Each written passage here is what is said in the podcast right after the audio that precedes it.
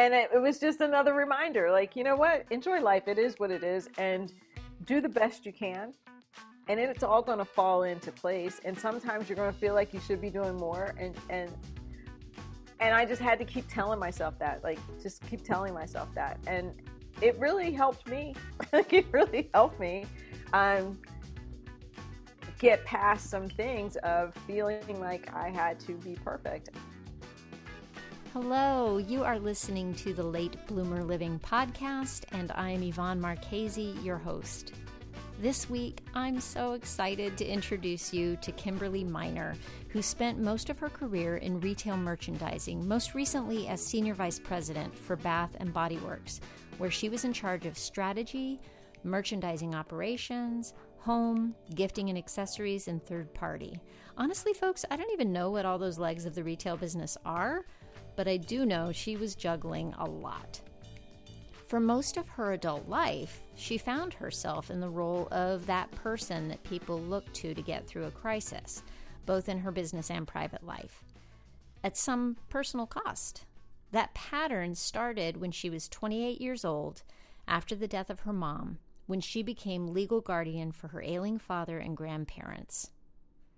Are you one of those people who makes it look easy to do all the things? When inside you're really struggling? Well, that was Kimberly. It took some time for her to figure out how to start taking care of herself, and through that journey, she discovered that what she most wanted was a sense of community. Well, I'll let her tell it in her own words. Let's go. Great. Hello, Kimberly. Thank you so much for being with me. Oh, well, thank you for inviting me. Oh my gosh, I'm excited to have you here. Um, so I'm thinking back to when I first became aware of Miss Kimberly Miner, um, and uh, it was re- remote daily. I can't even say it. I get a little funny at the beginning of these podcasts, as I told you. Yeah. Um, but uh, love that show.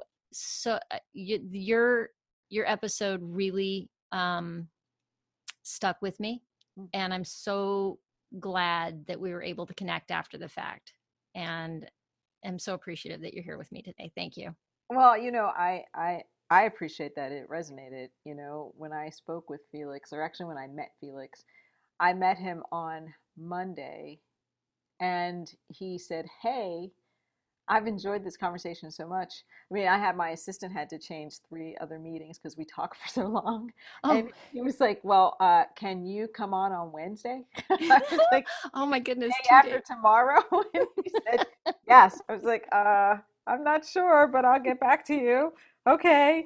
Um, and then afterwards, the, the feedback from him was just so amazing. And then I've met so many lovely people as a result of of remote daily and and, and being on there. So um, I had only I think I had joined twice before, but mm-hmm. I couldn't stay the whole time either time. Mm-hmm. Um, but I really I love the group and the questions and you know it just it just felt great plus yeah. the music the live music is oh amazing gosh. right so so for those of you um, listening uh, remote daily um, is a daily talk show and uh, can you hear weird sounds? Yeah. Yes. What is that? I don't know. I think they're doing construction on my street. So forgive oh. us, everybody. Pro- I don't know if I'll edit that out or not. But if you hear something that sounds like a right. duck quacking, it's something outside my window. I hope it's not a really big duck. Um, but anyway, uh, so Remote Daily is a daily talk show. I will put notes in the show notes for anybody who wants to connect to that. It has been transformative for me. Um, it's something that I kind of stumbled upon. A friend recommended that I go check it out one day because it was about personal branding that day. And that's what I do for photography. And so I went and checked it out, and I have become addicted to it ever since. The group is the group of people, the community that I've found there has been amazing. Um, not to mention the topics that have been covered. So, anyway, just a little shout out to them. That's great. Um, so, Kimberly, I yes. want to, I know when you and I spoke, I was really intrigued by the number of pivots that you've done in your life. Mm. Um, and uh, I'm so interested in the fact that you have stepped away from corporate America and are now stepping fully into doing your own thing. But I kind of want to go back in time Yeah. and hear a little bit about what's been formative for you. Okay, so uh, I guess you know we can start at the beginning of my career. You know, I've Mhm. been I guess I've been pivoting my my whole adult life. I feel like um, you know flexibility. I and and I'll get to, but at one of my earlier jobs, flexibility was part of the review. Like you had to prove that you were flexible, and I always got like a four out of four because I'm I was like, yeah, that's yeah, that's who I am. I like I'm okay with uncertainty. Yeah. Um, and and I think it's just because that's what my life has kind of been. So I uh, I really thought I was going to go into broadcast and into television. You know, I interned at television stations, radio stations. My degree was in radio, television, and film. really? And yeah, I, I really like I, I I love it. And and a part of you know I'll get to what I'm doing now, but a part of me gets to do that. So I'm really excited that I didn't yeah, you've come you've kind came of come around circle. to it, haven't you? Yeah. Isn't that fascinating? Yes, that's It very is. cool. Um, cool. organically, which is kind of interesting. yeah. Um, but I was sending out tapes, and um, you know, it was the late '80s, and um, it, it's a different world than it is now. And so, I was sending out tapes, and the responses were few and far in between. And you know, I would show them to you know my my the people who were running my interns because I was in Philadelphia at Temple University, so I was in a major market Mhm. and they helped me put the tapes together and i'd say you know why i'm not getting anything or if i did get something it was like really really small towns and like you know south dakota and montana and like crazy places i just had no interest in going and, and they were like well you know these are great tapes but it's going to take you a long time to get into these markets right that you would want to be Mhm. um, and then when I went on some of the interviews, there was definitely it wasn't Me Too, wasn't called Me Too then, but there was just definitely that. And I remember having conversations with my Mm. advisor, and I was like, "Is this so uncomfortable?" You know, I, I'm meeting with these people, and all they want to do is talk about like, uh, you know, uh, what you look like. They want to sit close to you. It's Mm. go to dinner. And at the time, like I was maybe a size two, long hair, like it, and my advisor was a man, and he was like, "You sound so crazy," and I said, "Crazy? I sound crazy?" And he was like, "Do you know how many people would want to have that attention? Like that's going to get you in the door." Oh And my and I was like, "What are you talking about? Like, Oh I'm intelligent. goodness. I'm a, I've come. I I went to school on a scholarship, on lots of scholarships. Like, they don't even want to know. Like, I want to talk about the subjects because I want to do broadcast. I don't, you know, I don't want to be fluffy. I want to be a part of somebody who's reporting on the issues." And he was like, "Yeah, that'll be great. They'll know that when you get in, but use what you have." Mm. And I was like, oh my gosh, I'm in an alternative universe. So I was on campus and I was I was really stressed out though because I was like, what am I going to do? This is what I've been planning for all these years. Right. And um and that was probably my first pivot, right? Because I uh I didn't know what I was going to do. And the idea of just being a starving artist and going to grad school and not knowing and it didn't sit well with my parents. You know, they were born in the late 30s. They, were, especially my dad. Like my mom was a little more open to the idea of yeah, kind of explore and find yourself. And my dad was like, no, find a job. um, so Macy's uh, was on campus recruiting, and uh, I I saw the recruiter quite a bit when I was in the career office, and he he would stop me and he was like, "You really should look into this as a career." And I said, "Retail? That's ridiculous. I'm going to go to grad school. I'm going to figure it out." But I'm not. But because my only exposure to retail at that point was working part time in you know Strawbridge and Mhm. Clothier's uh, store um, and another store in the mall. Hmm And so that's all I knew about retail. Like I, I didn't even think about retail. Like I didn't know where the product came from. I didn't care. Right? I just Yeah. you weren't thinking about the, the buying side of it at all. Yeah. The boy, I've I've worked retail and it is Yeah. a tough gig. It's a tough Yeah. gig. And I thought, Yeah. there's no way I, that I went to college and worked my butt off to stand in a store. that's just Mm-hmm. not happening. And so every time I'd see him, he would say the same thing, and I'd say the same thing to him. And finally, like it was just one day he caught me on an off day, and he's like, "Just take the test. Just take the test." And I said, oh, "What? I don't have anything to do right now." Sure. So I took the test, and I like aced it. What was the test? So there's a test, there's an aptitude test because there's Mhm. a lot of math involved in retail. There's, Oh, um, you know, personality. You have to deal with people. Like there- I forget what else there were. There were s- four or five different segments that you had to take, and um, I did very well on the test. And he was like, "So you you you have an aptitude."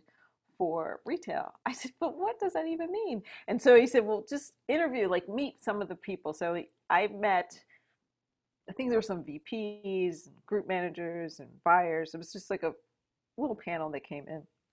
And I was like, oh, I didn't know it had all these parts and pieces to it. Sure, I'll Hmm. continue down the path. And so I did, and, and I was accepted into the executive training program for Mhm. Macy's. And, you know, as a result of being in that program, you get exposed to everything and you have classroom training, right? So they, every day of the week, you're, it's a long training program and you're in classroom and then you're in store and, you know, you move away from home because you're in their program. So it's not Hmm. like you, even if you lived close, you still, everybody in your class is in the same hotel so you get to know each other and then you um, you you you go through their their program. And so I did that and I went to grad school. And then um, my boss who was so cool because she didn't have a retail background either. So she was a group manager and before she was a group manager which was considered a you know the white flower you saw in Macy's who Uh-huh. wear white flowers she had a brownie bakery business because Ah. because she was went through college. She went to Tulane and she wasn't sure what she wanted to do, and she just wasn't sure. So she started this business, and then she, I think it was kind of the same. Her dad was like, "It's time for you to get a job," and she was older. she was older than I was, but she just had. Um, she was just really cool, and she loved the fact that I didn't have a retail background. I asked questions and I thought outside the box. And um, when she got promoted to Macy's Atlanta as a buyer, she called me and she said, "Look, I'm, I, I think I've gotten used to you, like your your way of thinking. Do you want to move Uh-huh. to Atlanta? I'd love you to come, you know, get promoted, be my assistant." And so I did, and I moved to Atlanta. And she was there for six months, hated it, and moved back to New York. She was like, "I hate Atlanta. I'm going back to New York." Um, but I, you know, I stayed a little bit longer, and then I got promoted um, again, and then got uh, recruited to Express. And Express Uh-huh. was in Columbus, Ohio. Okay. So I went from my whole life on the East Coast to the Midwest. A little change. Yeah, in the, in the early 90s. Um, and so that was different. And it was a different business. You know, I come from department store to specialty store, but that was the future, right? That was the Mhm. future. And, and so I was I was looking forward to that pivot because I just I just as a young person at the time, I was like department stores. I never shop in these. like I work in Macy's, but I don't shop here. So Right. if I'm young and I'm not shopping here, this is going to be where old people go to shop or certain people type shop. And if I'm going to be in this industry, I want to be where people are. And so the limited was huge and specialty stores were really Mhm. happening. It was the early 90s. So That was the time. that was the time. Yeah. And so I moved. Yep, I was shopping there. That's right, right? Express, structure, Yep. all the limited. I think that's when they first bought Victoria's Secret, and then there was Abercrombie and Mhm. Fitch, and and so um, that was awesome. Like I went and uh, they offered me a job as a what was the job? Um, a store analyst, and Mhm. it was on the planning and allocation and financial side of the business. And they offered me that because I had moved very quickly at Macy's, like had gotten promoted very quickly, and um, I didn't have direct buying. Like I didn't have the title of buyer, even though after my boss left to go back to New York, I was the person was like running the department because So you took on her role, or at least her responsibilities. yeah, I took uh, they just for six months it was me right? Uh-huh. And then it became nine months, and then they brought someone else in, and then when that person came in, they promoted me out to the store. Okay. So I met with my VP. Like I did everything that my boss had done, and they acknowledged it by promoting me very quickly. gotcha. But um, you know, Express was like, no, you know, in order for you to be on the merchant side, you have to have been a buyer in department stores for at least a, you know a year or two. So I said, well, that's Mhm. great, that's fine. You know, I'm really interested in, um, I'm interested, but I'm not interested in this career path, right? Mhm. So if you if you're open to me moving at some point into merchandising and product and then I'll take the job. But if I have to stay here, that's not going to be good for either one of us because I'm just going to get bored and then I'm going to leave. And Mhm. so, you know, long story longer, I was there for eight years. And um, I was there. And while I was there, because I'm just, you know, I get bored with just doing the same thing over and over again. The way I could Mhm. be there for eight years, and I and I had eight promotions in six of those years. Um, Wow. And the way I was able to do that is, I love people. I like asking questions. So much so that my family they're like, stop asking questions. But I just like asking questions. I always want to know why and who and and so I got to know almost everybody. Right? I I would stay late. I would go work with production. And say, tell me how you do this, and then they would let me do a project or. I would work with the trend office and say, "Oh, I saw a trend. Can I do? How do I do that? Oh, yeah, sure." And then I would do that. And I worked all the time, but I loved it. Right? I even called the the uh, fashion show and helped them with the models and just I wanted to know how everything worked together. yeah. And so, and then uh, my dad, my mom and dad came out to visit me, and I guess uh, I don't know. Um, yeah, I just bought my house. My mom and dad came out to visit me, and my dad was acting kind of strange. And then he, they went back and found out that he collapsed and when they went when they went home and found out he had a brain tumor. My mom had um, retired early so she could travel because she loved to travel. So she always would take trips with her friends. My dad was a workaholic, so he didn't take those trips. Um, and so she decided she was going to retire early and travel the world. Uh-huh. And then um, while she was away, my grandmother got sick, and so she had to come back short, cut her trip short. And it was shortly after that that my dad got sick, and my mom became legal guardian for my dad and my grandparents. And then it was maybe a year later, yeah, it was about a year later when she got sick. And I was Hmm. like, what's going on? You know, and the doctor kept telling her it was the flu. And um, I was like, it doesn't seem like the flu. So I start, and, and this is, you know, I grew up in a, a suburb of Philadelphia. And, and so the doctor is the doctor in town that my mom knew all these years, you know, and she, she Mhm. wasn't going to challenge him. And I did.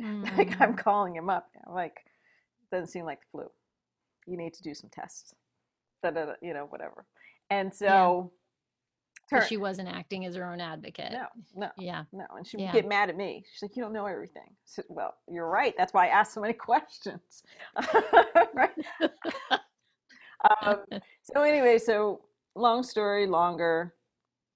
It turned out that she had cancer, and Oh. they gave her five years, and she actually passed away six months to the day that they gave her five years to live. And Oh I became legal guardian of my dad, who had by then had brain surgery, and um, the the it had not gone well, um, and uh, legal guardian for my grandparents.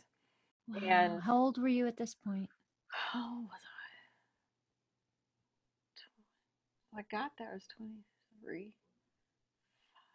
28, Oh 28? goodness. 28, 28. 28. That's young to take on all that. Wow. Yeah, 28. And I tried to balance it and continue to work and take care of them.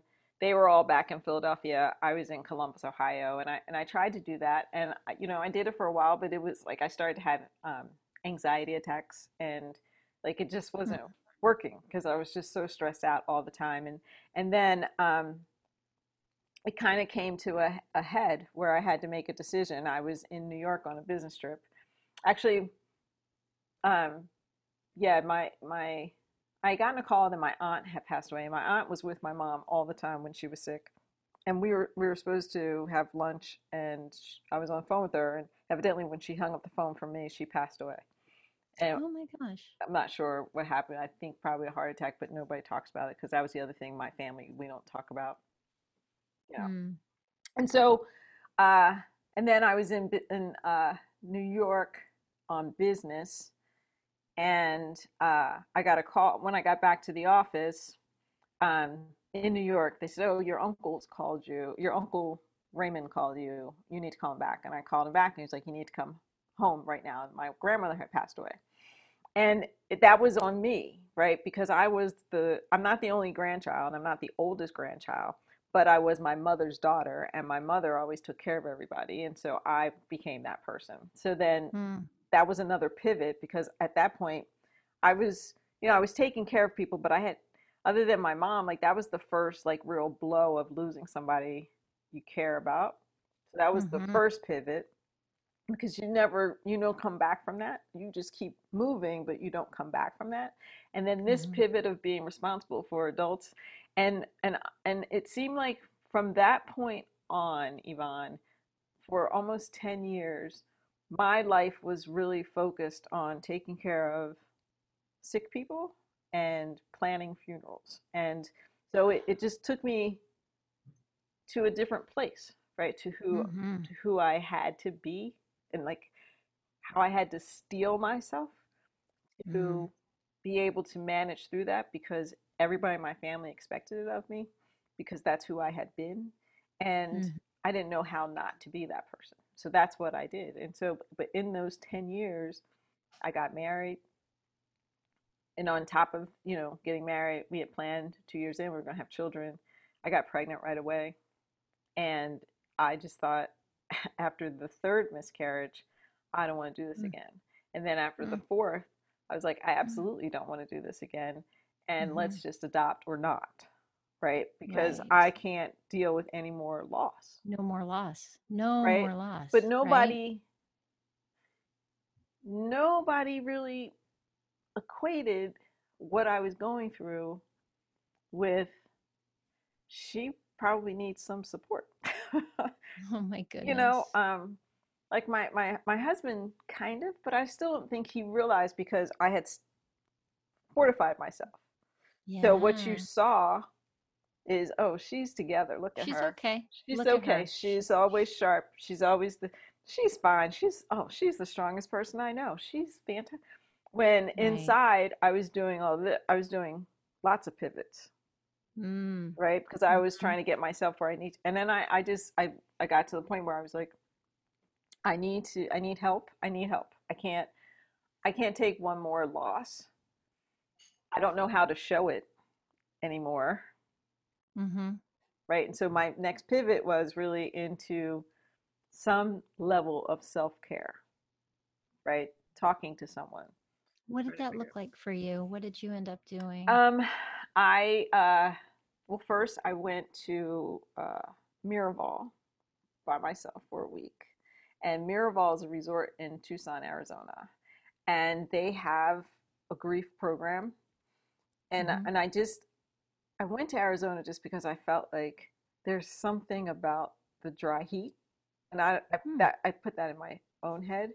And then mm-hmm. when I talked to the therapists and the advisors at Miraval, they were just so open and put together this incredible program where I, I talked to therapists there. I had quiet time to reflect, and it was um, it was a, a way to kind of quiet what was going on in my head. And then when I came back, I actually um, engaged with the therapist and started talking to her every week. And she gave me some, um, she gave me tools to, um,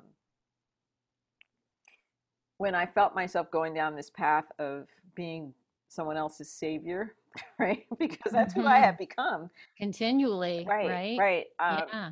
To how to stop and not be selfish, but really to think about why am I doing this? Is there a reason why I'm doing this? Is there, you know, instead of doing it, could I give, could I teach them how to do it so that I don't have to keep doing yeah, it? Yeah, yeah. And you know what? I think selfish has, I think that word has a bad rap. Yeah, it, frankly. it does. It does because um, if you th- if you think about it, if you're not selfish, if if you don't think about yourself, then you Mhm. really can't help other people, right? And so Yeah. it does get a bad rep because it shouldn't it shouldn't be either you're selfish or selfless, right? Right. It's not, it can't, you can't have it be either or. It really needs to, like, we all so need to embrace the that that real need to take care of ourselves yeah. so it's the classic thing of putting on the putting on the oxygen mask so That's you can help the other person and um but we all just continually consider that to be bad Yes. and ah ah, Yes. How do we get past that I know, you know, I, I actually talk to young people about it, like young women in my, you know, I, I have some organs like communities and I talk about that and I, they're always, they always, always ask, how do I have balance? Like, how did you, how do you balance? How did you balance, you know, when you had young kids and you were on your career goals and you were doing this and this, how did you balance? And I said, well, I'm going to tell you, I did not. Right But I, Right. I had convinced myself that I was. And so what I was doing was making myself and everybody around me crazy because I Mhm. thought, okay, my kids have to be perfect. Because once I once I had my first child, you know, I was like, okay, I'm getting into a different mode. I'm so happy he's here, but I can't. I, have got to figure this out, right? Because he's here. He came early, so we've got to make sure he's good. Okay, was then this doing work. after did you have him after you went to Miraval and got some help for yourself Um, no, no. so you So I was so, still in that state, mhm. right? Of I have to, I have to keep it all together, and oh my gosh, now I have another life that I have to deal with, right. right? And yeah I can't lose this one. I can't. Nothing bad can happen. Nothing Yeah. bad can happen. And um, it was frightening. how much fear right It was so fear. frightening. It was so frightening. Let me tell you, Yvonne. Um, so I I I had a global job then, and I had teams all around the world, and I traveled all of the time. And I had a wonderful, wonderful doctor in New York City, and he was like, "You're going to have this baby. I'm just letting you know." So I had a, nut- a nutritionist and an endometriologist, and anything that he thought that I needed to make sure that the baby was healthy, I was healthy. And he knew I was traveling, and and um, I had uh, my husband was actually still living in Columbus, Ohio, and he Mhm. was working at a law firm, and he moved to New York on a Tuesday, April 16th, 15th, 16th. So he moves to New York, and we are scheduled to start childbirth classes on that Friday. So I had Hmm. taken the day off from work, um, because it was eight weeks before I was due. Mhm. Um, and so I'm sitting in bed. I have a book. I am, and my cousin called me, and I put my book down. Uh, I'm on the phone with my cousin, and it was a beautiful sunny April day, and I was like, "Oh, I feel so good! Like I had a great night's sleep." Mark had gone to the to the you know corner bodega. We were living in New York City. He had gone to the bodega, came back with breakfast. He walks in the door. I hear the door open, and he's like, "I'm back," and my water broke.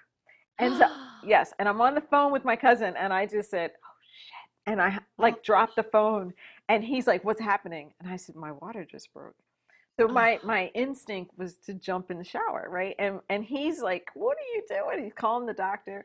We get to the ho- hospital, and I'm in full blown labor, right? And so the doctor, my doctor hasn't gotten there yet, but the doctor who's there, she's hooked me up and she's like, Yeah, you're having this baby now. You're having this baby today. You're in labor. And I had psyched myself up because, you know, I, "Hmm, I'm still, I'm like, I'm, I'm, you know, and I was like, oh, I'm not having the baby today. And so she said, she And oh no, I'm not. no, I said it just like that. And so she's like, do you, and she's showing me the readouts. She's like, do you feel any of these contractions? I said, it just feels like a little bit of cramps. You need to do whatever you need to do. He's not coming because eight weeks, he needs to cook a little longer and you Mm. need to figure it out. But I'm not having Mhm. this baby today. and so Mhm. she's like, well, that's, uh, I don't know what to say to you. And she's looking at my husband and she's like, is she like this all the time? He's like, yeah, who she is. I don't, I don't know what to tell you. It's who she is. So she's like, yeah, okay. So she gets my doctor on the phone, and I love my doctor. And so he, she gives me the phone, and you know, I tell him, I'm like, I'm not having a baby today. It's just not because I don't want him to have any issues. This can't happen. And he was like, you know what, Kimberly, I don't know what you're going to do, but between now, you got 30 minutes. I'll be there in 30 minutes, and whatever you have to do, just do it. But you need to have your shit together when I get there because you are having this baby today and probably in the next two hours. So get it together. that was the conversation. Oh my goodness. And, you know, and, and so that was a pivot. A it was a pivot because somebody was telling me what to do. Like I've been telling everybody what to do.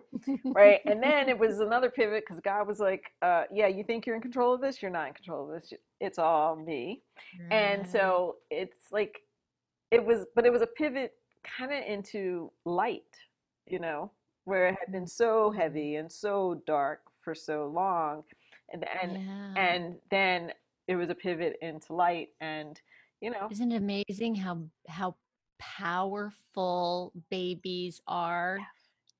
Right? Like complete completely motherhood completely changed me. I'm just gonna say I, I was one person before and I was another person after. And and the power of that little that little meatloaf that comes out, you know. Um that's amazing. yeah That's amazing. Was he okay when he he uh, was uh yeah well you know this is gonna, I mean, I know like it's a happy We're gonna have to do more of it because so he was okay. His Apgar was a nine, which you know is the Mhm. top. Um, even at four pounds, like he he was very small. little peanut. He's a little Yeah. peanut, but he was totally. You know, they were like, "This is the healthiest peanut we've ever like four pound baby," and um, but he had to stay an extra week just because he was so small, and the, he Mhm, had a little mhm. jaundice and um, a little. Uh, there was something else, but it wasn't like significant. There was no developmental issues. It was just he was small. But Yeah. I, on the other hand, um, so I'm in recovery, and because it turned out that uh, he decided halfway through he, he wasn't coming, so they had to take him C-section because he was stuck. Um, Mhm. and so I'm in recovery. My husband is checking on him, and one of our best best friends comes in the recovery room, and I'm like, and I call him Uncle Marvin. He's a little older than I am, and and he's like, we just that was our jokes. I'm like, Uncle Marvin, I'm over here, and so he's walking towards me, and then all of a sudden, Yvonne, all total blackness, and I just hear people screaming my name, and I'm just like, I don't see anything. I just hear people scream my name, but it sounds like they're far away from me. And. Long story longer, they gave me too much morphine. And I flatlined. And they he said he saw it. He saw the line just go flat and me go flat back. Oh And they he said they jumped on me and they just started working on me. And he just started screaming where's her husband? Where's her husband? And he went to find mark right? Oh like crazy. And Yeah. so um once they I, you know they got me straight they gave me i think they did a, a transfusion like they got it out of my system and um, i come to and it's hours later and i said to my husband i was like this doesn't look like a private room. And he's like, you're still in recovery. I'm like, why am I in recovery? We're supposed I'm supposed to be in a private room. He's like, you're not getting a private room tonight. You're in recovery. You're, you know, we're happy that you're here. And Oh um, the uh, anesthesiologist was so upset with me and she started yelling at me and I was like, What what what happened? What? And she said, Why didn't you tell us you were allergic to morphine? So I said, Well, I've never had surgery in my life. I have no idea. I, I don't know what I was allergic to. I don't know. But why Oh are you yelling at me? Aren't you the Yeah. professional? And so um, she's like, You could have died. I said, And yet you are still yelling at me. and I had nothing to do with that. Wow. So then you pivot because that's a life changing. And, you know, I'm like, oh my gosh, I've been spending so much time taking care of dead people. What would my husband have to deal with? Now you have to deal with a new baby and, you know, just like ah. crazy. Wow. Um, and Yeah. so, you know, you, you then, and then things get back to normal, right? Because the baby's mm-hmm. fine now, you're fine now. And you get back on that, that, tr- that journey of your Mhm. life. And then two, three years later, I had my younger son, not an issue, no, no issue, other than he was two weeks late. And here's the crazy thing he was born on the same day as my grandmother, my father's mother, and all of her sisters and my cousin, right? My They were wait a minute. Wait, whoa, whoa. all born on the same all day. born on the same day. october so she and all her sisters had the same birthday. Yes. What? That's amazing. It's wow. it, it's something, right? And like he was two weeks late, and he came on the same day as his great grandmother and her and all of his great aunts and cousins. wow. So um, that was that was the biggest part of that, you know. And I remember the day before I went into labor with him. My uncle, who's a doctor, he came by to see me, and he just like looked at my tummy and patted it and started laughing. Like he just he was like, he's gonna come tomorrow. Just relax, because I was like, he has to come. It's been two weeks. He's like, he's coming tomorrow. He's coming tomorrow, and he did. So wow. so then that you know that pivot is to go from you know a, a career woman with one child uh-huh. to a career woman with two children right Which is exponentially more. it is exponentially more more and especially Mhm. if you are that person who thinks i still have to have it all like i have to have it all and it has to look really good and you know it has to taste like food has to taste good the house has to look great you have to look good your kids have to look like they look in a picture all the time and you know like Uh-huh, all that uh-huh. and um so that that was that was that was who i was for quite a while right? Like i just Yeah. but i was it was that path. It, it was that path of i have to achieve at work because that is a large part of who i am. I have to achieve as a mom because that is another part and it was really hard to get here so i really have to achieve at that. And Mhm. um it was just it was it was more than hard right? It was almost like Yeah. trying to achieve the impossible but i felt like i had to do it because in my mind my mom had done it. What i forgot was that my mom did it i was an only child and we lived five blocks from my grandmother so Mm, my mom did it with her mother watching me when she you know like there was no no issue. There was nothing like and she had the support of her family. Uh, nobody in our family was farther than five blocks away in some shape or form. Um, it's amazing what we take on. Right. What you what you see as the thing you need to take on and the, the, then the things that you miss that are so clear to an outside person probably looking Yeah. like well yeah your mom did that you know she was able to she had this this is it's amazing what we what we put on ourselves and when i hear you talk about how you know uh, I, I get a sense of like the perfectionist in you Mm. um, and uh, it sounds like you've come around a corner with that with the way you talk about it now and your awareness of it um, what what was that what what led you to that change? Um so fast forward to 20 2011 maybe. You know i had gone by then by 2011 i had gone through my first layoff you know the the financial markets collapsed and i was laid off for the first time and I was like, okay, I've never been here before, but I think I'm just gonna go to the movies and then I'll figure it out. And so I went to the movies, went, you know, with my box, Mm. and then went home and and you know figured out how to get back and and you know, got a job. Um, and then I worked uh, the job. I got into private equity, and then I had to figure that out because my job became shutting down a brand, right? Because I was by then I, was, I had been brand president by then, and and I was co-lead on this brand, and we shut it down. And I said, okay, um, I So was it private equity that was still involved in retail? yeah, Or was it was private Oh. equity that was backing a, a brand that um, myself and another person we were brought in to co-lead to to grow it and we did all the due diligence that they hadn't done before and we made this presentation to show them that it was not at a state to be grown it was at a state to really get back to health and then grow and this is what it would cost and they decided they just didn't want to they didn't want to invest because the Mm. people they had leading it had not told them all the things that were wrong and then didn't really project what it needed to do.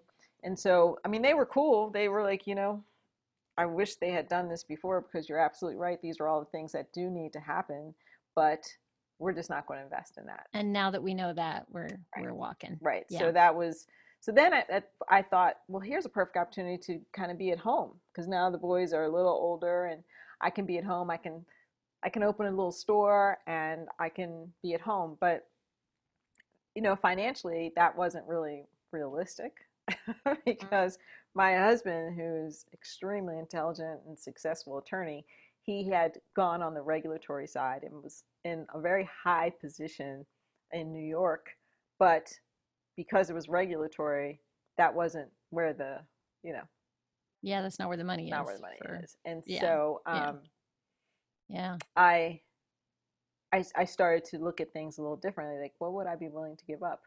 What would I? How could I do this differently, and be able to be home with the kids? And the longer I did that, the more I realized I needed less than I thought I needed. Hmm. Right. Mhm. And um, I remember, this is fun. I remember taking my my oldest son is afraid of needles, and this is the moment where I was like, you know what, okay is great. So he's afraid of needles.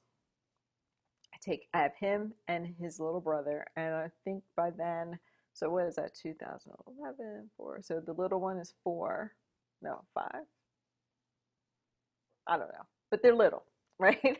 And um, all a blur after a while, yeah, it? it, right. And so we're at the doctor's office, and the oldest one has to get a shot. He lost his mind, right? They had three nurses in the room. He's screaming, he's throwing stuff, right? I'm like sitting on him. His little brother is in the corner, just crying. And I'm like, okay, just do, and and there, and he's just going crazy. And so they give him the needles, and he's like, all right, just do it. And I'm like, it's over. It was already done, right? Like you were acting out for nothing. And so I get them together and I walk out the office, and every mother that's waiting room and the kids are all looking like, And it- Mouths open. right? They were. They were like, what did they do to those people? Mm-hmm. And so I just started laughing. Like I just started cracking up and I couldn't stop laughing. And so then I went home and I wrote about it and I, I posted it. like I was like, this just happened. and people started to respond and they were like, oh my God, you made me feel so much better. Like you just laughed. And I and I, and it was like that kind of like brought things together for me. Like Hmm. it's not that serious, right? Nobody Mhm. died. He got a shot. They're not going to sue us because you threw the, the, the chair. It's not, you know, uh, it, it, it is what it is. And so um, that's that was really the moment. It was like, okay, you can only do so much. You can only do so much. And yeah. it's okay. You're still here and you have to laugh it off. And so it was after, you know, all of that. And and then like the next day, my little one thought it was funny. I was dropping something off and he got out of his uh car his car seat and hid in the trunk. And the whole time Like I, I never left them in the car, but I left them in the car this time. But I was just standing at somebody's door and I kept looking and there was a strange guy walking by. And I get to the car and he's nowhere to be found. I can't find him. And then I hear a little, oh. and I open the trunk and he's just sitting there with the biggest grin on his face. Oh and it, it was just another reminder like, you know what? Enjoy life. It is what it is. And do the best you can and it's all going to fall into place and sometimes you're going to feel like you should be doing more and and and i just had to keep telling myself that like just keep telling myself that and it really helped me like it really helped me um get past some things of feeling like i had to be perfect and so you know then we fast forward to uh 2016 and the company I'm working for is going through a whole lot of financial issues. Again, it's private equity backed company, and um, you know I've been placed there by the chairman because um, I was with one of their other brands and helped them turn that around, and then he was brought me to this brand. And every time we turned around, they, they were doing more layoffs, and I said, "Well, look, here's what I need to understand, because you're doing a lot of layoffs. When am I going to be laid off?" because mm-hmm. we've gotten to the point where I have such a skeleton team that we barely are making a difference. I know we're trying to sell. What's the plan? like, well, we're never going to just like throw the call you in and say you're laid off. We're going to give you time, but eventually, once we sell the business, we don't know if who they're going to want to take. If they want to take anybody, if they just want the intellectual property, and so L Brands, the devil I thought I knew, contacted me and I met with Les Wexner and you know we had several meetings and they offered me this job and and I always knew the environment at L Brands was tough right like Express was mm-hmm. tough we worked 80 hours but I have been led to believe because I talked to a lot of people because once I I knew it right like I'd already been there um, but I talked mm-hmm. to a lot mm-hmm. of people before I made the decision to go back and they were like no it's a newer calmer, you know, more uh, enlightened and, you know, environment. Okay. And so I'm going to talk to some more people and make sure. And everybody told me that. And so mm-hmm. 2016, and, and my husband and I talked about it, and he was like, Yeah, you go. We'll come a year later. So I came um, to to Bath and Body Works, where I was the senior vice president of uh, home fragrance. The reason I stumble on that is because my job changed three times while I was there. So forgive me. Um, but I started as the um, yeah retail home fragrance senior vice president, and then six months in, pivot. We're going to give you more responsibility. You're doing such a great job. We've never had anybody come in um, at this level and do such a great job and, and get acclimated so quickly you know, we use we just don't bring people in as senior vice presidents. You're doing such a great job. Okay, so now, okay, we're gonna we need you to flip over here because this was your job, but now we're changing the whole process, and we need you to lead that change. And here's your new job. So your new job is going to be senior vice president of strategy. Well, what does that mean? Because the COO leads strategy. Well, no, you're going to lead the strategy for they lead financial strategy you're going to lead merchandise strategy and storytelling and make sure that we are really connecting with our customers so well mm-hmm. who's going to work for me well you're going to you're going to build a team oh am i going to have a budget oh yeah well you'll have a budget okay and you're going to be the senior vice president of merch ops right and that's going to help you as you change the um, process mm-hmm. and you're also going to be the senior vice president of merchandising Okay. So who else is the senior vice president of three organizations? Three? I was going to say. Right. Well, no one. no one, but we're getting you ready to be the general manager. Okay. Uh, hmm, let me talk this over. So I talk to more people and they're like, "Oh yeah, when you can take on it, when they they feel that they feel so positive about you that you they give you these special projects and you can take on these um, issues head on, you're going to be great. And so I I do it and I I run myself into a wall because I'm commuting. And that year that my family said they were going to come here, it became two years. And um, mm, that's hard. Right. Uh, sorry.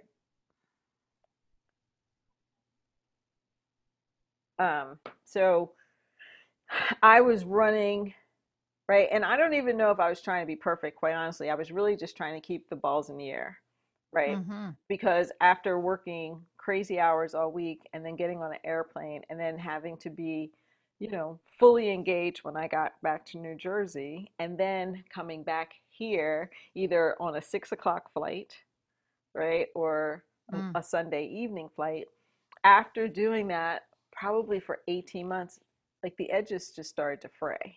Well, sure. Yeah. Yeah. That's grueling. It's- wow. It, right. It's grueling. And they're like, um, you, but you, you have to, you have to deliver like what's going on. Okay. Well, we just, you just signed off on the hiring. Well, where's the, where's the strategy? Well, I just got the team. I can't give you a strategy a week after the team. Well, we expected more. The, the, in the meantime, I, I totally redo the process end to end. I bring teams together. They start working, and um, as a result of the work that I do in the process, like I get to present at the quarterly briefings. They're telling me you're doing a great job, and um, I'm not feeling like I'm doing a great job because they're telling me. But you know, you get this feeling, right? Mhm, And mhm. then the expectation from a merchandise perspective, I had VPs that reported to me, but for some reason, and my my my peers who were SVPs over business units, over merchandise business units, they we would go in these big meetings, and their their VPs would talk, right? And all they had was that. Well, it was expected that I knew all the infinite details, all the down to you know the SKU level, Mhm. and I was like, I just can't, I can't, I don't, I can't, like, I can't do change the culture, do this, do this, this.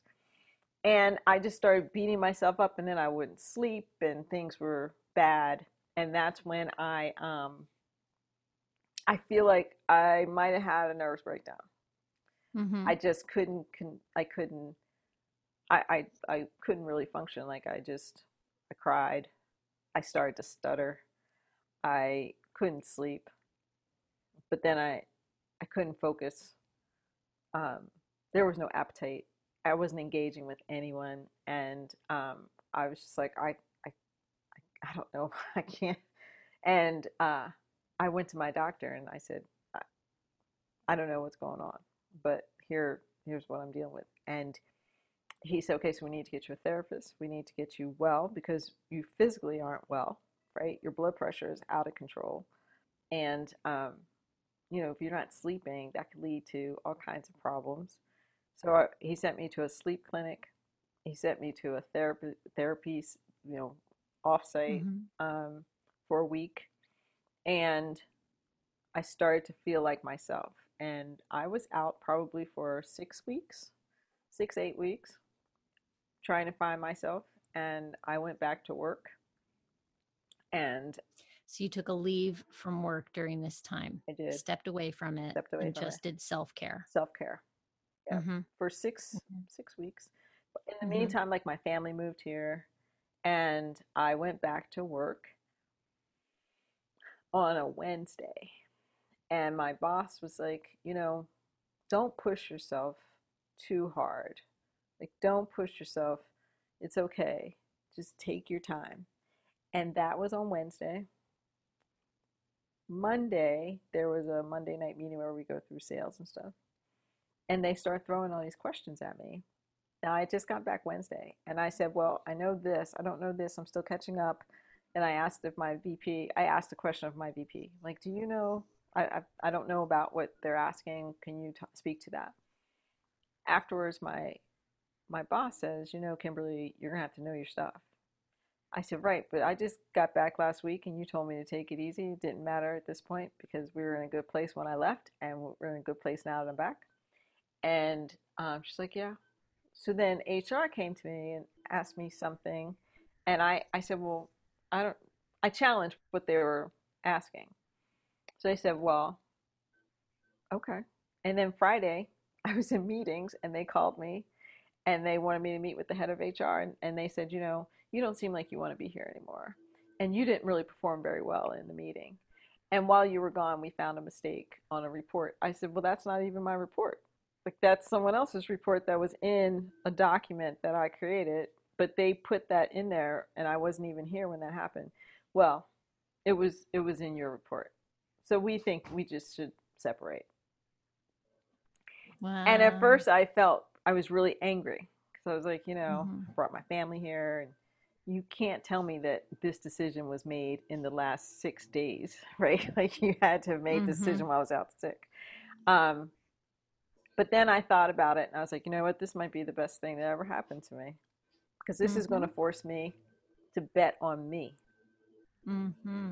And so I took some more time. I read lots of books. and and then I I went back to school. I went to Penn, took a few classes. Mhm. And um I was like, okay, I'm ready. I'm ready. I wanted to change my life. I didn't want to be on this hamster wheel anyway. I want to use my experiences of the last 27 years to hopefully help someone else so they're not on the hamster wheel or feeling like they're not enough. And mm-hmm. I want to make a difference in the world through philanthropy. And how do I make that happen? And I just said, you know, I I know what I want to do. I want to do two things, and I'm going to do those things, and that's it. One, I'm going to create communities for people to find their their people so they can have support and um, understanding. They can learn. We, we'll we'll just we'll have fun together, and we'll make we'll just build communities, and that'll just be fun, right? We'll just do that. And so I, I have Spice Terrier community, which is professional women in their 40s and 50s. You know, um, we have, and it's free, but we have a Facebook group of over a thousand women, right? And Mhm. and then we have Authentically Us, which is millennial age professional women. I just started Women of Color in Retail, another group. Mhm. Um, because the one thing that I felt like I was missing, and that la- at different points throughout my my journey, was just real uh, easily accessed camaraderie with people Mhm. who knew what I was going through. Like I have Boy, friends. what a difference that makes, right? Yeah, yeah. It makes a big difference. It makes a big difference. And um, so that's that's what I do for fun. and then my my day job is I create commu- I, I actually work with leaders to help them uh, transform their culture so that it's an engaging and um, uh, receptive, productive culture that would be welcoming to people of color and women Mhm. and and they would have the tools and support to to to grow and to accelerate their careers. Because if they're accelerating and they're engaged then your business is going to accelerate and engage. And so Mhm. um, that's what i do with my day job. And i have i have quite a few uh, clients and that's going really well. And so that's that's where my Congratulations. that's who i am today and and i feel great about it That is amazing. What a great transformation. yeah it's been good. Wow. it's been good It's amazing to me. Like I um I've I've always had a, a, a I guess an independent streak.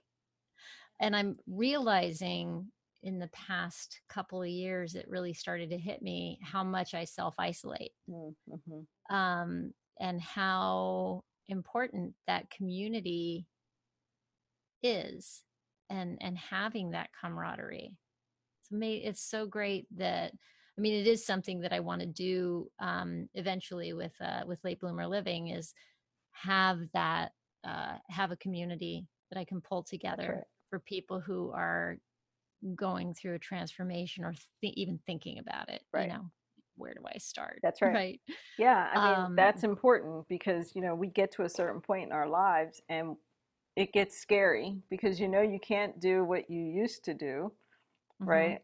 For whatever reason that is. And sometimes you just don't know what you want to do or how to even get there. So to have Yeah. community to help people do that is so important. So Yeah. important.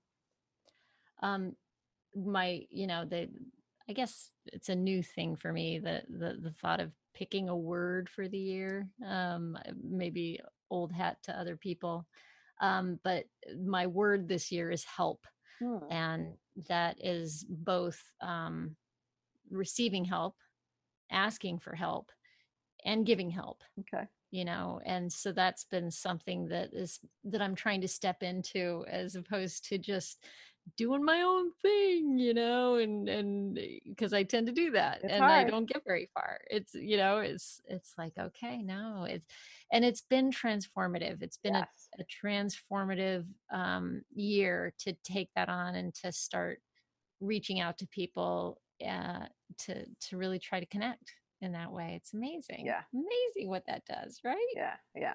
Well, if I guess if I had to pick my word, it would be connect, right? Mhm. all about connection this year and you know i'm a lot like you like i always felt like i could do it myself i'm an only child sometimes i didn't have a choice i had to do it by myself so you, you know you Mhm. build those skills um, but i have connected with so many interesting people that my life is full and and it's been amazing um, I used to hate to talk on the phone, but now like I'm talking to people all day, you know, in between getting work done.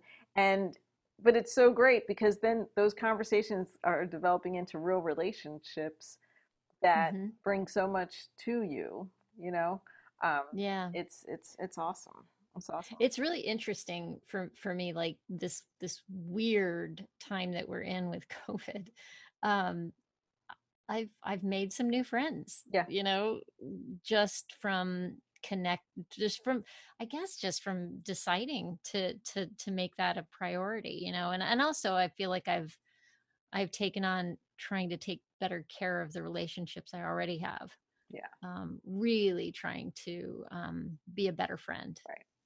you know be more available Yeah. to to people in general And that's hard. uh, yeah That's, yeah that's it hard. is That's hard. what have you what have you found to be um the biggest challenge in moving from being in corporate like a corporate position to doing your own thing where have you found like where have you felt like okay i have to make some shifts here in order to take this different path like different habits or different is there anything Yeah. like There is. I mean, I, I um, I at first, I you know, I'm used to having a big team, right? And so I have uh, an assistant now, um, but that's it. It's it's her and I, and and then a lot of things I outsource with people that you know I've had long relationships with professionally, um, but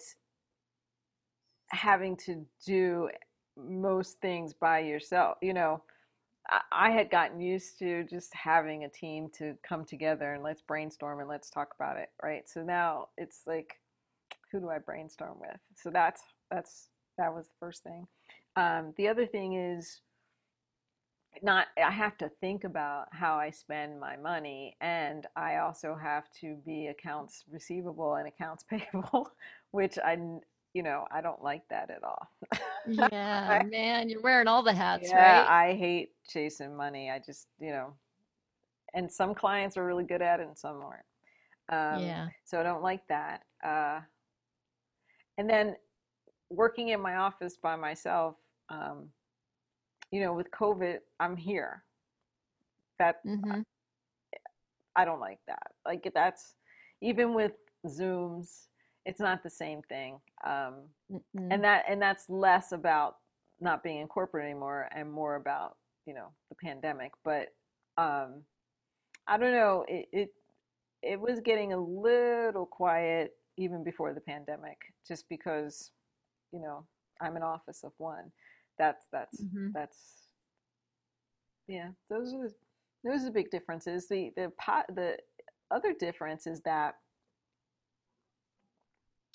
even though it's my business and I sh- have a level of stress to make sure I'm hitting my goals and doing what I um, set out to do, it's a different type of stress. It's almost like an energizing stress because not all stress is bad, right? Uh-huh. But I don't have people judging me every time I walk in the room, right? You're just judging I'm yourself, judging right? It- myself, and yeah. I have pretty high standards.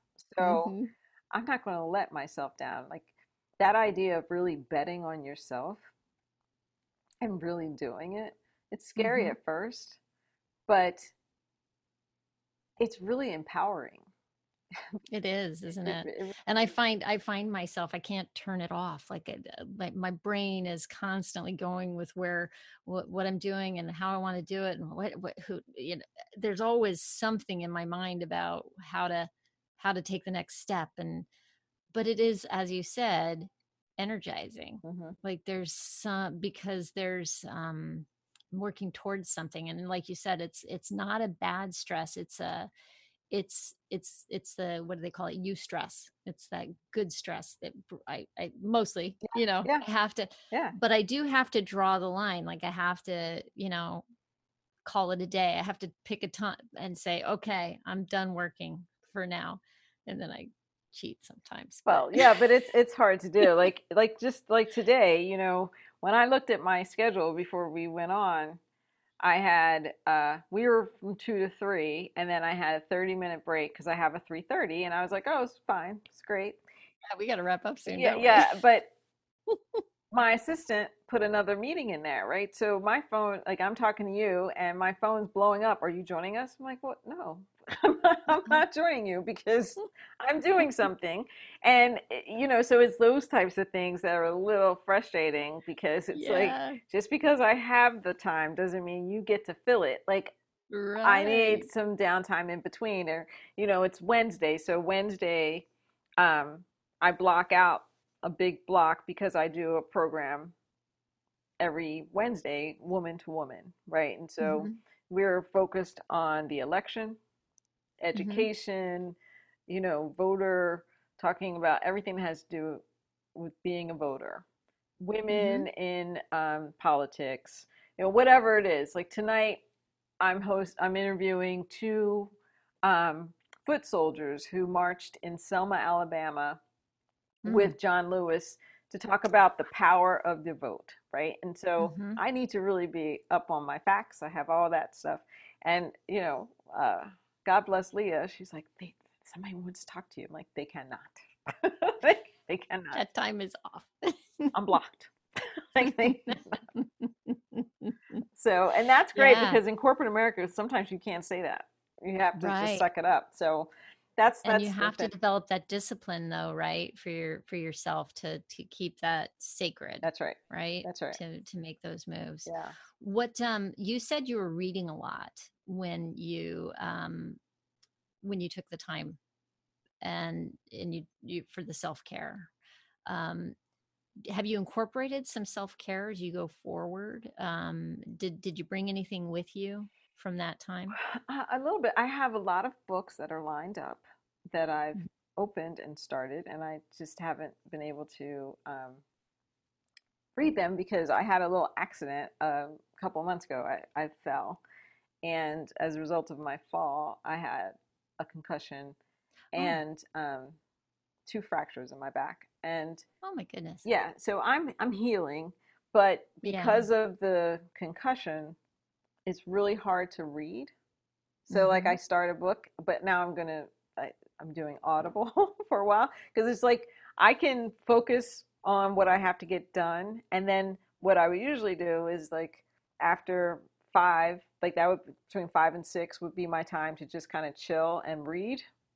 Mhm. But by the time I get to five, because it's taking a little extra concentration because of the Right. concussion, I'm so Right. exhausted that the words tend to move on the page. But I have boy. such a like so. This a friend gave me, so I want to read this.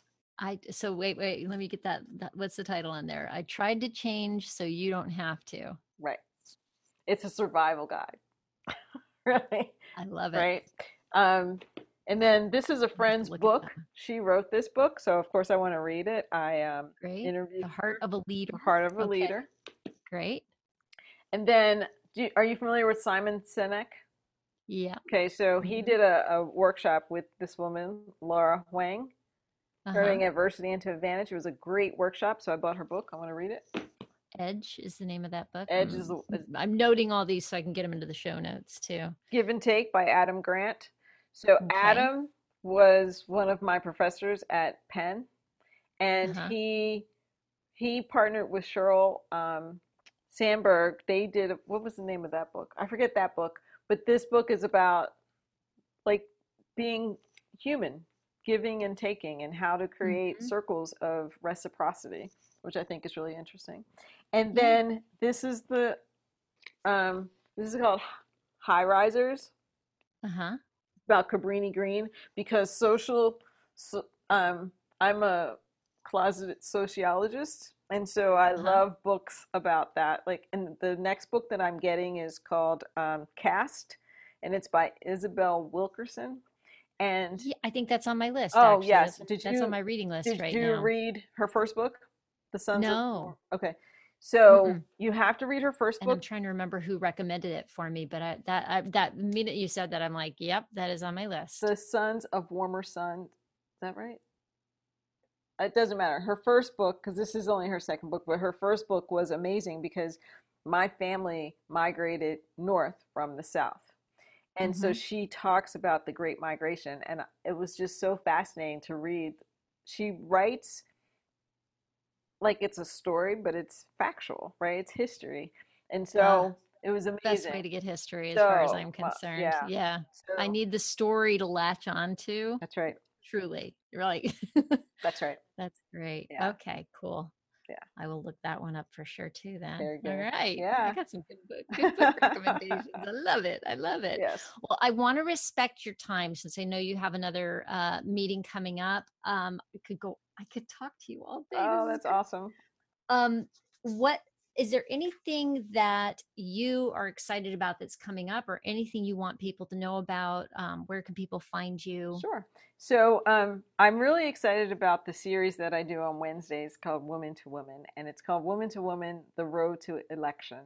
And um, everything we talk about is uh, either we talk about the the three branches of government because you know you forget what you learned in fourth and fifth grade, and so people don't Mhm. always know what they're voting for and why it's so important to vote beyond just the presidential election.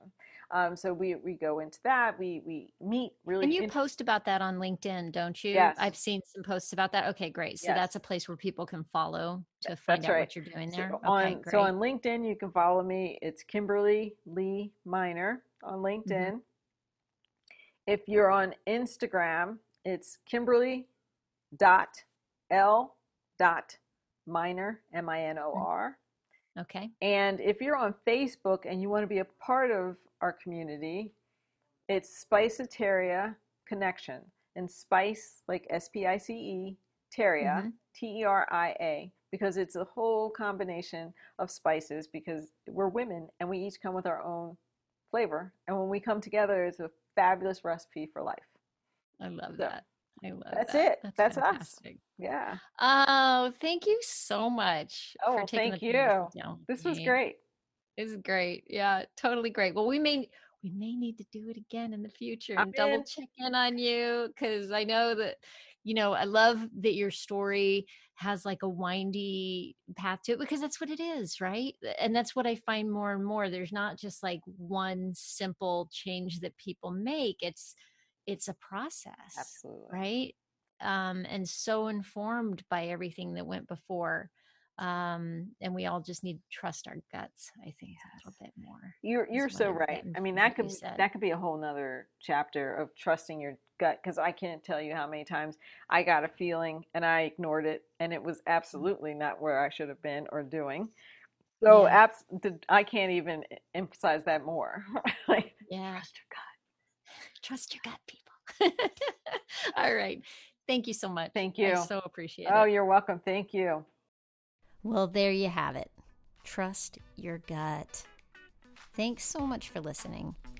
If you want to learn more about Kimberly or find links to some of the books she mentioned, you can go to latebloomerliving.com slash podcast and then scroll down to find the show notes there. Oh, hey, next week, I, I get excited. Next week, I'm taking you back to your childhood. I'm talking to Kevin Lane, who followed his gut to make a huge change from his longtime career in tech, where he had his own business. So, what happened was a, a few short years ago, he had a revelation while he was on a beach vacation with his family. He took a passion for building sandcastles and created an amazing new toy called Create a Castle that has now won Toy of the Year and been featured on QVC and Live with Kelly and Ryan. I'm telling you, follow your instincts and put in the work, and you never know. Hey guys, if you enjoyed this, please share it with someone. And if you haven't already, please leave a rating. If you're listening in Apple Podcast, it's so easy. Go to the main page of the podcast there. You scroll down to where you'll see ratings and reviews, and you can choose anywhere from one to five stars to give it a simple rating. It's super quick. And if you want to leave an actual review, scroll down just a little further and you'll see a little checkbox that says write a review. Thank you. I hope you have a fantastic week. Stay safe and well. Talk soon.